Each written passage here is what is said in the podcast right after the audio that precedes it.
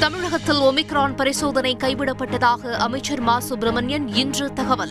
பொங்கலுக்கு பிறகு முழு ஊரடங்கு இருக்க வாய்ப்பில்லை எனவும் உறுதி. தமிழகத்தின் வளர்ச்சியை வளர்ந்த நாடுகளுடன் ஒப்பிட்டு இலக்கு நிர்ணயிக்க வேண்டும். அனைத்து துறை செயலாளர்கள் உடனான ஆலோசனைக் கூட்டத்தில் முதலமைச்சர் ஸ்டாலின் இன்று வலியுறுத்தல்.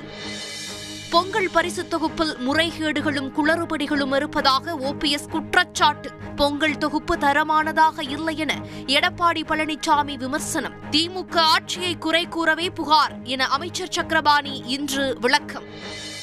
டி ஆர் பாலு தலைமையிலான தமிழக எம்பிக்கள் குழு அமித்ஷாவை பதினேழாம் தேதி சந்திக்கிறது.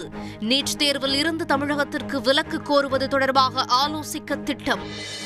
மண்டல வாரியாக பெண்களுக்கு ஐம்பது சதவீத இடஒதுக்கீடு வழங்கும் சென்னை மாநகராட்சியின் அறிவிப்பாணை. ரத்து செய்து சென்னை உயர்நீதிமன்றம் இன்று உத்தரவு.